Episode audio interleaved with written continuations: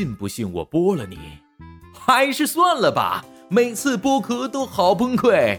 现在不用剥壳就能享受小龙虾美味，尽在肯德基吮指十三鲜小龙虾烤鸡堡。有时候我期待的意中人不用踏着七彩祥云来接我，只用带着剥了壳的小龙虾来，我就很满足了。或者带上肯德基吮指十三鲜小龙虾烤鸡堡。想知道解放双手的终极奥义，就来吃肯德基吮指十三鲜小龙虾烤鸡堡。不用剥壳的小龙虾，让手去干更重要的事儿。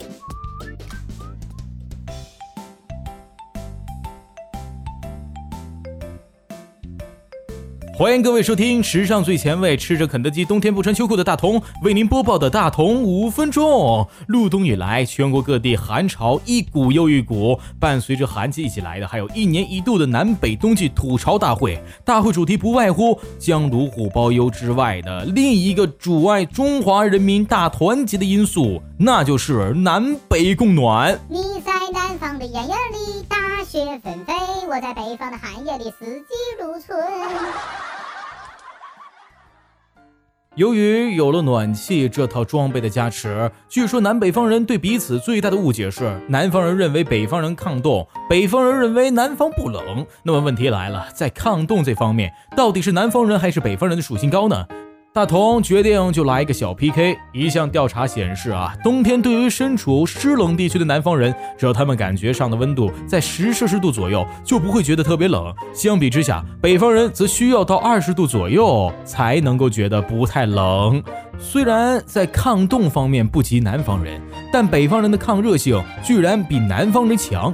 这项调查同时也显示，夏季人们身体感觉可接受的温度范围上，当身体感觉超过二十五摄氏度后，南方人就会觉得热了，北方人则还能多坚持几度。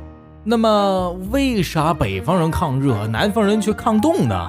夏季人们本就容易出汗，南方空气里湿度还比较大。导致汗液不容易蒸发，整个人身上的毛孔就像被塑料膜糊住了，非常的不舒服。所以南方人对高温的耐受力也随之大大的下降，而南方人的抗冷性则是因为 练出来的。首先要知道，在咱们国家，南方的冷和冬天北方的冷是不一样的，北方干冷，南方湿冷。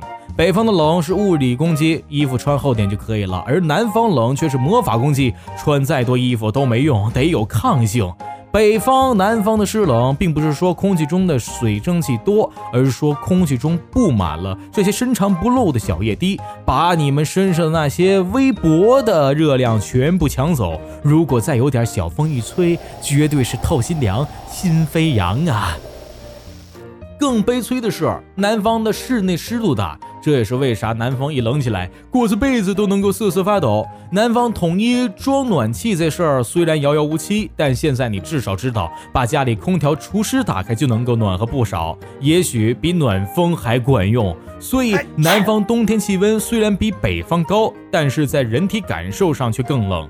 南方人在这种艰苦的环境下，从小就练就了抗冻属性，让寒冷来得更猛烈些吧。暖气使人堕落。现在我国实行集体供暖的区域主要包括华北、东北、西北等地区。在我国一项供暖与非供暖地区居民对偏冷环境热适应的实验里，研究员选择了北京和上海两地作为样本进行调研后发现，在同样的冬季温度下。北方受试者会觉得更冷、更不舒服。如果想要让生活在北方和上海的人感受到同一室内的温度，那么实际上北京的室内温度要比上海高二点五度。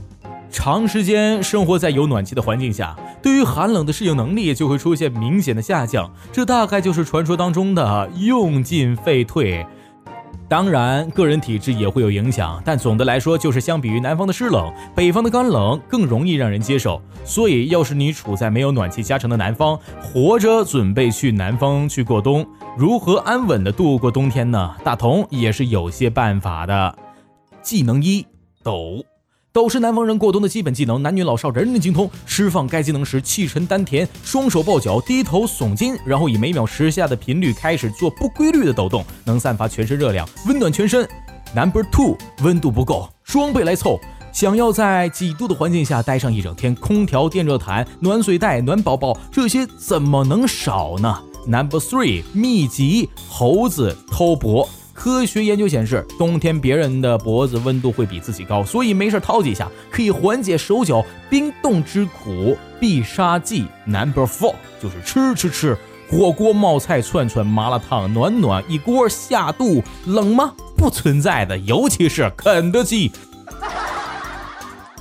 最后，大同还想说，劝君穿着秋裤走，寒潮来袭不会抖。天气冷，无论各位朋友是在南方还是北方，大家一定要注意保暖。北方室外冬天是会冻死人的，而不是南方冻疮那么简单。所以在北方的冬天，千万不要不穿棉袄就乱跑。最后，欢迎各位朋友们留言分享自己冻成狗的经历。大家拜拜。